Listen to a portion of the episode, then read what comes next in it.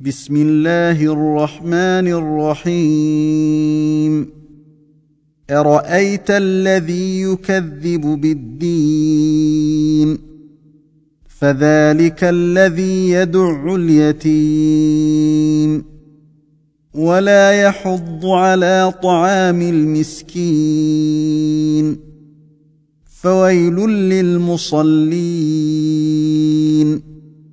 الذين هم عن صلاتهم ساهون الذين هم يراءون